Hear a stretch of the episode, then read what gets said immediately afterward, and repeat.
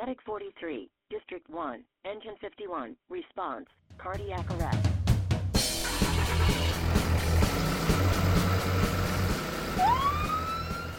Hello, everybody. Welcome again to another edition of the MCHD Paramedic Podcast. A couple special guests joining me today.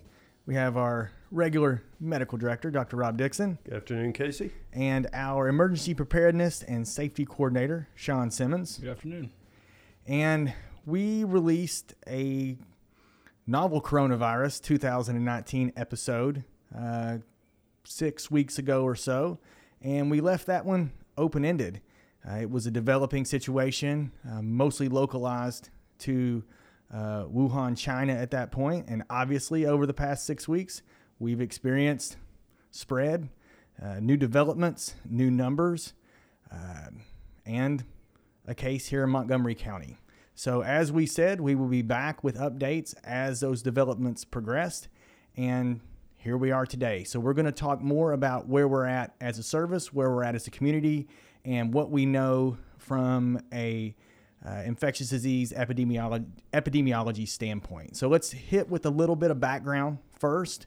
This is some of the uh, initial information that we discussed before, but just for review's sake, uh, the COVID 19, as it's now termed, virus, uh, developed in early December in 2019, started in Wuhan, China.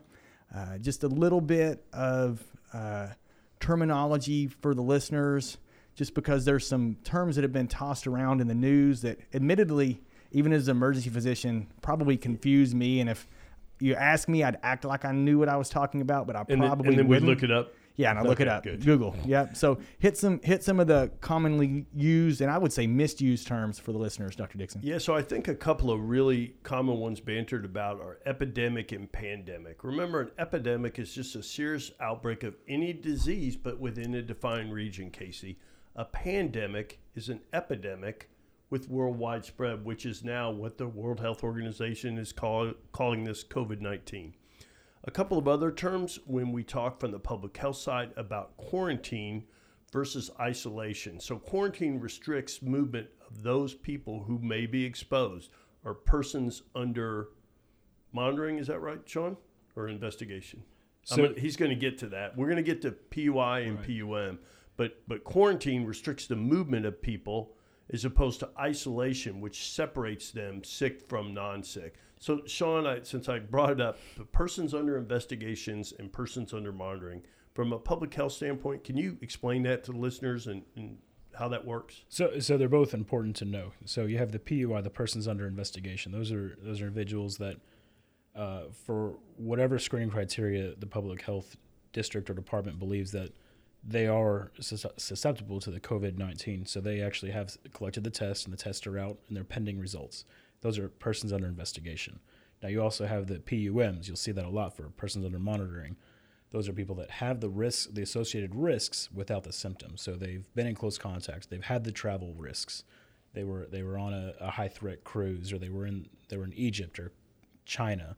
They they've been to those regions, but they don't show symptoms yet. So they're monitoring. The CDC is checking them every day, and they continue that check for 14 days to make sure that they're outside the window where they'll construct, start contracting the the symptoms. Right. So, persons under investigation, we have d- done the test, sent the swabs off, and we're monitoring them. And then, persons under monitoring, we're just monitoring their symptoms. Correct. Is that correct? And then epidemic, serious outbreak of any disease within a defined region. Pandemic is an epidemic with worldwide spread. Quarantine restricts movement of at risk patients who are not sick yet. So people who are quarantined aren't sick yet. Isolation is separating the sick from the not sick. So tell us about the numbers, Dr. Dixon. Where are we today? 311 2020.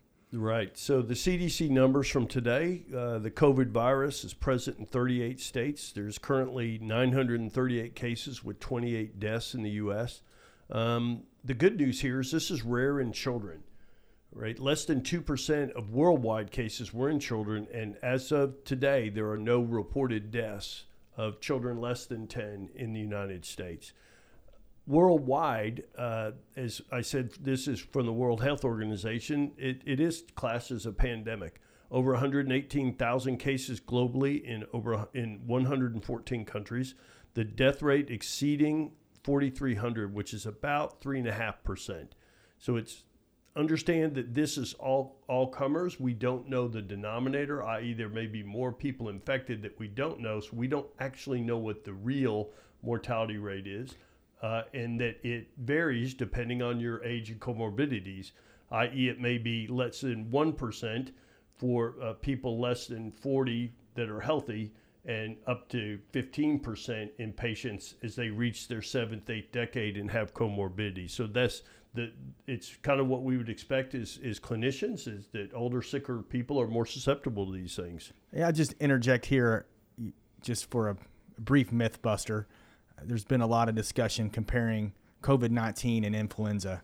So, just for knowledge sake, the typical mortality rate for seasonal flu is less than 0.1%. If you read some of the more optimistic numbers out there, look at some of the cruise ship data and South Korean data, for example, the mortality is quite a bit less than that 3.5, 3.6%. But even if you're at let's 1%. say let's say we fall at one percent for for mass mass sake, you're still 10 per, 10 times worse than seasonal flu. Right. So should we be concerned? Yes. Should we be developing, um, you know, protocols, preemptive plans, planning ahead, all the things that Sean's been doing all morning this morning? Absolutely. And there's no need for panic, but uh, preparedness for sure. Yeah, and that's uh, that brings us to a good pivot point. To Casey, can you go back and talk about this virus? Where did it come from? talk about the epidemiology of it and uh, some of the some of the symptoms. So, COVID nineteen is a coronavirus. It's a large family of of viruses. It's it's common um, in years past. Up to one fifth of the common cold was due to coronavirus. Now, COVID nineteen is a specific coronavirus that obviously has higher rates of spread, higher rates of mortality, Obviously, that's why we're at, at pandemic state. Um, initially, it was thought to have been transferred from some animal to human. There's debate there. Um, and obviously, we've, we've, progressed now to person to person transmission. One of the questions I see asked on all of the podcasts, all of the interviews, is can we transmit COVID 19 when asymptomatic? And it appears that that is possible. But from a you know 36,000 foot view standpoint, Patients are going to be most infectious and have most risk to spread the disease when they're most symptomatic. So, you know, how can we know if we're asymptomatic? I, you know, again, we're just going to have to use common sense. And as we all know, if anybody's been walking around in public for the last week or so, I've never seen people wash their hands, cover their mouths, pull out the hand sanitizer like I have in the emergency department over the past few shifts that I've worked. So, in the end, that's a net that's a net positive for sure. So if you're coughing, if you're running a fever, if you have these symptoms, obviously those are the times that you're going to be the most uh, contagious with influenza or COVID 19 or really any viral respiratory illness. So that's the time when you should really be the most careful. So, as far as other epidemiologic facts, um, still the most commonly uh, affected or the most highly affected countries are China, uh, Italy, Iran, and South Korea.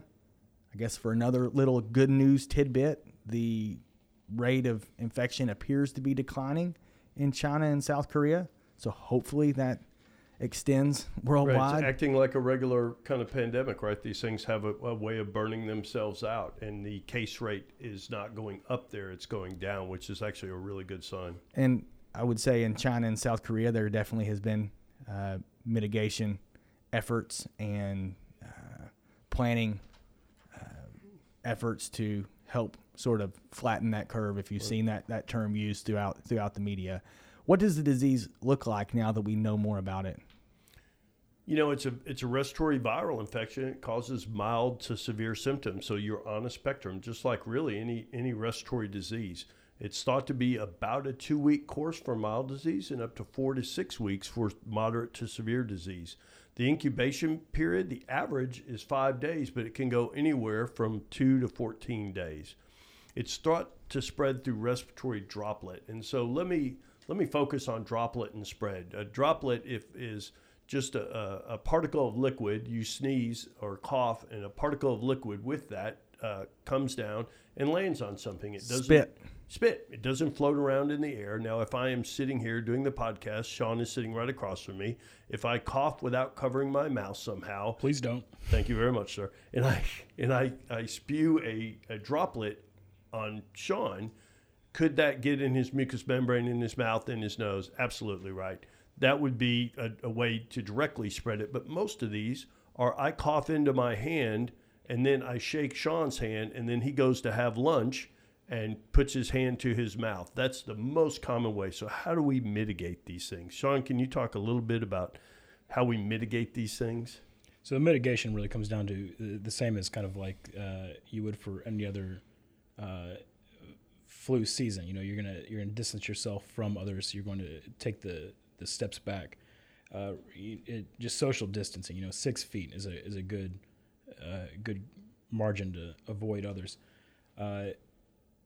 Uh, understand that the respiratory droplets they can last hours to days depending on the surface. So be careful what you're touching. You know, if you're walking into a room touching a doorknob, uh, find a sink, carry that hand sanitizer, make sure you're you're ready to to mitigate those germs. Uh, when you're hand washing, you know it, it it makes you feel good if if you walk in and say you wash your hands when you just let water run over it. But you know that's not washing your hands. That's just getting your hands wet. You need to wash your hands with soap, warm water, uh, and actually scrub in the soap for about 20 seconds. Make sure you know you're actually getting after that bacteria and, the germs. Understand that uh, you know most most home cleaners are going to kill the virus. Uh, you're looking for something with a higher than 60% alcohol concentration. So when you're buying your hand sanitizer, you're going to look for that uh, concentration. Understand that that may be hard to find right now because there is panic. You know, we're, we're as much as we can say, don't panic, don't overstock, don't uh, buy out the store. You know, I'll admit even the, even I went to the store and looked for the hand sanitizer because I I'm I'm around and I don't want to expose my family. So you know, it, it's hard to say that whenever you're whenever there is all the panic going on around you. Uh, but saying that, you can come back and create your own type of hand sanitizer. So anything with a higher than 60% concentration. So remember that. So you're going to have the like the 99% isopropyl alcohol with a with two thirds and then a one third aloe vera gel.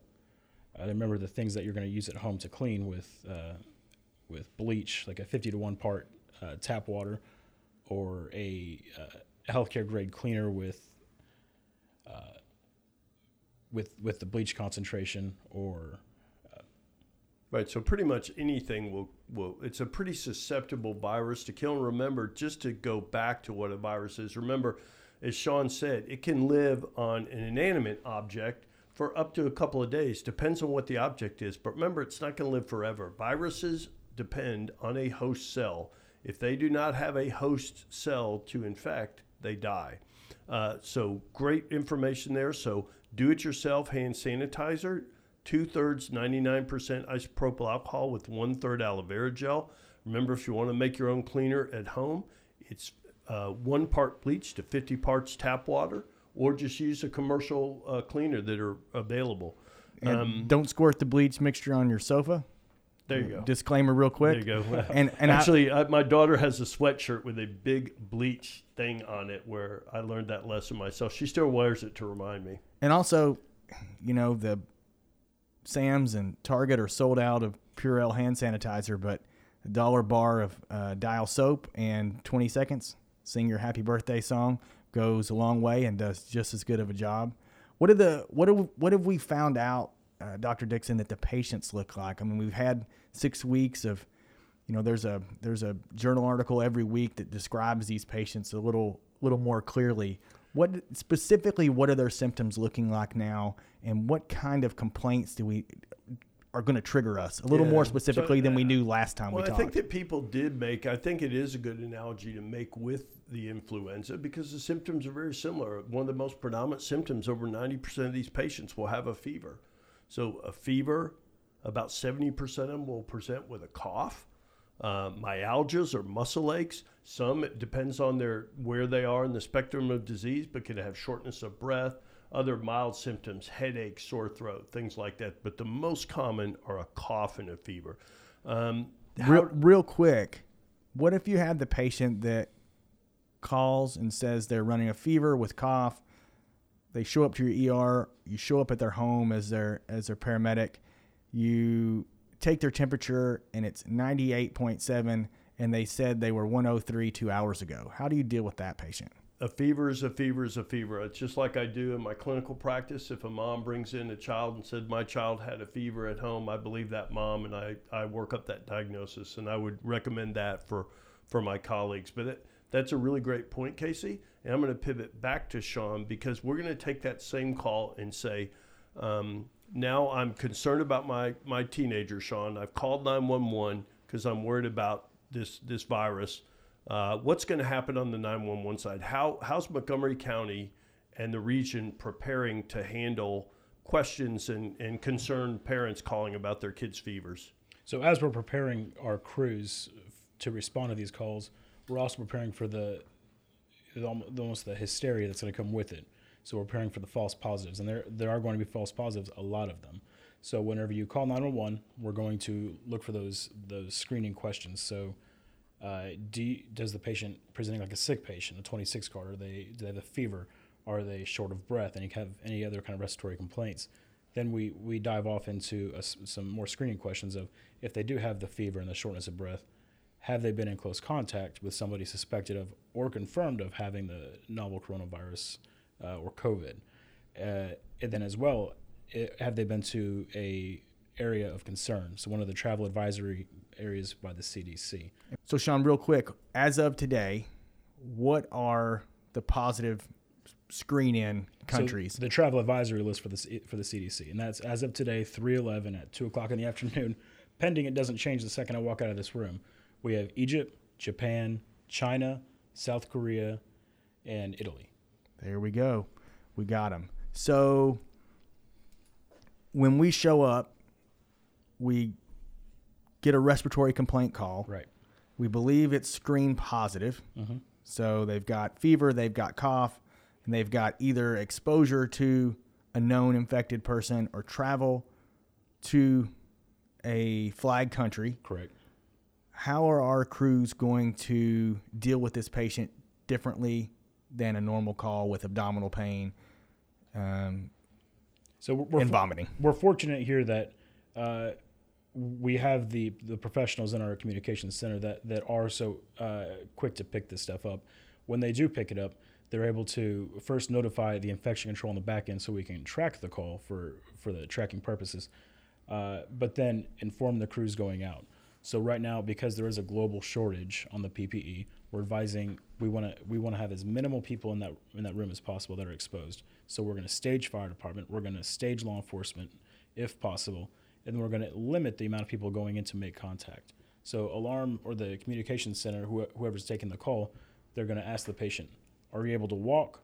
If yes, okay. Understand when the ambulance gets there, you're going to see someone in a big funky suit come up to meet you at your door. You're going to meet that person, walk out to the ambulance with them. Uh, we're, we're encouraging the crews don't send everybody you have marching into the house, but limit. If you can do it with, with one person, do it with one. You can't do that all the time. So if you need both your crew members, take both people in. If you get in there, realize that man, this is this is a non-ambulatory patient. I need some lift assist because you do have to take care of yourself. Call the extra fire department in, but make sure they're also PP'd up. And the first thing we're going to do that patient is hand them. You're going to give them a mask. Going to make sure they put that, that mask on, so that they don't have that that increased exposure is limited. And that can just be a surgical mask, correct? correct yep. Yep. So so we're going to limit exposure on the front end. We're going to put a mask on the patient immediately and when we load the patient in the back of the ambulance, how are we going to deal with family and friends and bystanders and people that want to ride along? So you got to understand that the bystanders, the people that were in that house, if this patient does end up becoming a PUI, those people at home turn into PUMs while because they, they have that close contact, so they're at the risk. Which PUI is the person the person we suspect, the one Sean just loaded the ambulance is a person we're going to investigate and test. The PUMs or persons under monitoring is Sean's going to document who those folks are, and public health is going to follow them for any symptom onset for yeah. 14 right. days. And we don't want that ambulance full of mom, dad, cousin Joe because they're all potential spreaders, they're people of interest right. as well. So we want to limit contact with the people that the person under investigation has been in contact with. And so what what we would do is we say, okay, only people essential to the patient care are going to come with the patient, and they're going to ride in the patient compartment, so that we don't contaminate the front of the ambulance with with the rest of uh, what could possibly be COVID. So we're, we're going to keep them as they're also in exposure, keep them in the back of the ambulance, make sure the crew is always has their PPE, isolate the back of the ambulance, close the partition window, separate if there's a door, if the ambulance has a door kind of system, as well as close off vents that may separate the ambulance from the cab.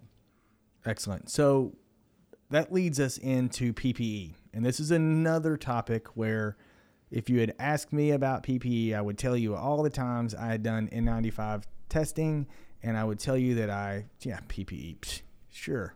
I know That, that I- makes my heart hurt. I know PPE, right?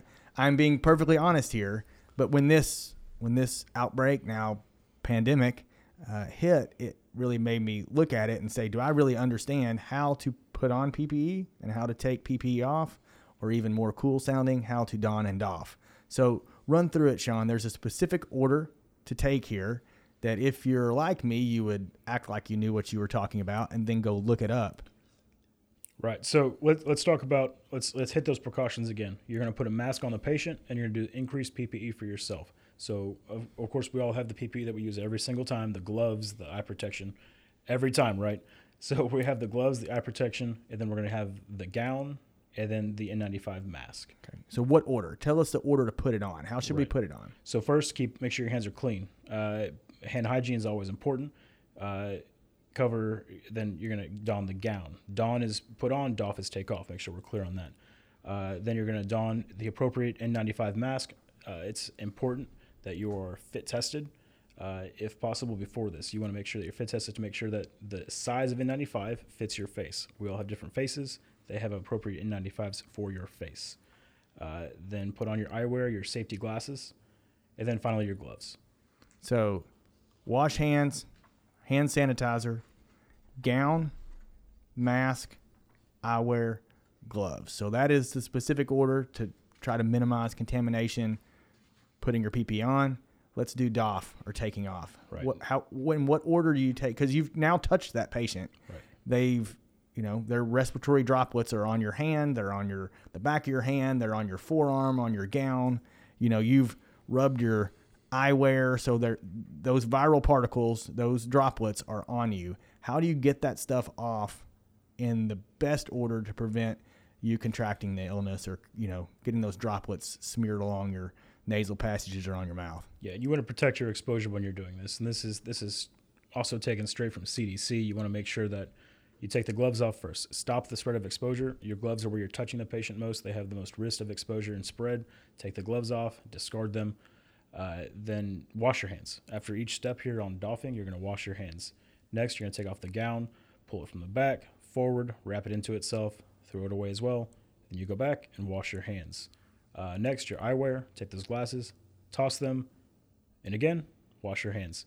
Uh, and then your mask. Take your mask, take it off the ear loops, pull it off and throw it away. And then finally, I'm sure you, you guys are going to guess, wash your hands. And great way to remember this is you're going to take off in the order of most contaminated to least. Right. And I think that really makes sense, right? Most contaminated gloves, second most gown, third eyewear, fourth mask, washing hands in between each step. We're going to, if a picture is always worth a thousand words, as we say on the podcast, that was the verbal description of donning and doffing. We're going to work on a podcast 360 real quick uh, blip on donning and doffing so you guys can also watch it. Sean, where's another option for them to watch? So you, you can Google it straight on uh, YouTube. Just put donning, doffing, PPE. Uh, also, all, all everything else. I wanted to point out too. You need to make sure you're using your PPE when you're deconning your ambulance. You're open to all those exposures, all those pathogens. Make sure you're wearing that PPE while you're in there in that environment, cleaning your ambulance. So it's not just when you drop the patient at the ED. No, your, jo- your job's not done when you drop the patient off. You know, you, got to go in and make sure that the exposure risk is not there for the next patient. That's a great, great uh, point there, Sean. Thank you. So let's wrap us up. Are we more concerned now than we were with podcast number one on coronavirus 2019? Absolutely. Uh, are we panicking? No. Are we planning ahead and are we going to be prepared as a service and as a community? Absolutely. Per the latest CDC update, the immediate health risk to you as an individual U.S. citizen is still low. If you have elderly family members who have respiratory comorbidities, who have immunosuppression, who have uh, transplants, uh, who have coronary disease, who have lung disease, those people are at higher risk, and those people need to take care, and we need to advise those people to take care. What about a vaccine? A vaccine, probably best case scenario, a year away. There's multiple, multiple companies out there working on this. So hopefully it will be sooner than that, but we're probably looking at a year. Trials of medication are underway. Nothing has been shown uh, to be necessarily uh, helpful at this point. So, what do I want to leave you with? What do we want to leave you with from, uh, you know, from the MCHD Paramedic Podcast? Wash your hands, cover your mouth, avoid large groups at all possible. You know, the cancellations are coming fast and furious. You know, we had the uh, rodeo this morning, uh, Coachella, South by Southwest, multiple medical conferences, uh, school closures. Uh, if you look back in history with other pandemics, uh, minimizing social congregation has been one of the best ways to try to reduce reduce spread. So let's let's have some common sense. Let's not have hysteria. Uh, as we left it last time, this is an evolving situation with new knowledge and new research coming out every single day, every hour, almost every minute. So we reserve the right to uh, regroup and, and edit and uh, present you with new information as we get it. And we will promise to do that. As always, uh, leave a review or a like where you listen to podcasts. Thanks, Dr. Dixon. Thanks, Sean, for joining us today. And we'll talk to you soon. This podcast was brought to you by the Montgomery County Hospital District, Texas. Production and editing by Andrew Adams. Questions or comments, which are always welcome, can be sent to podcast at mchd-tx.org. Make sure to subscribe above to keep updated to all our future casts. Music, copyright Kevin MacLeod, Incompetech.com, licensed under Creative Commons by Attribution 3.0.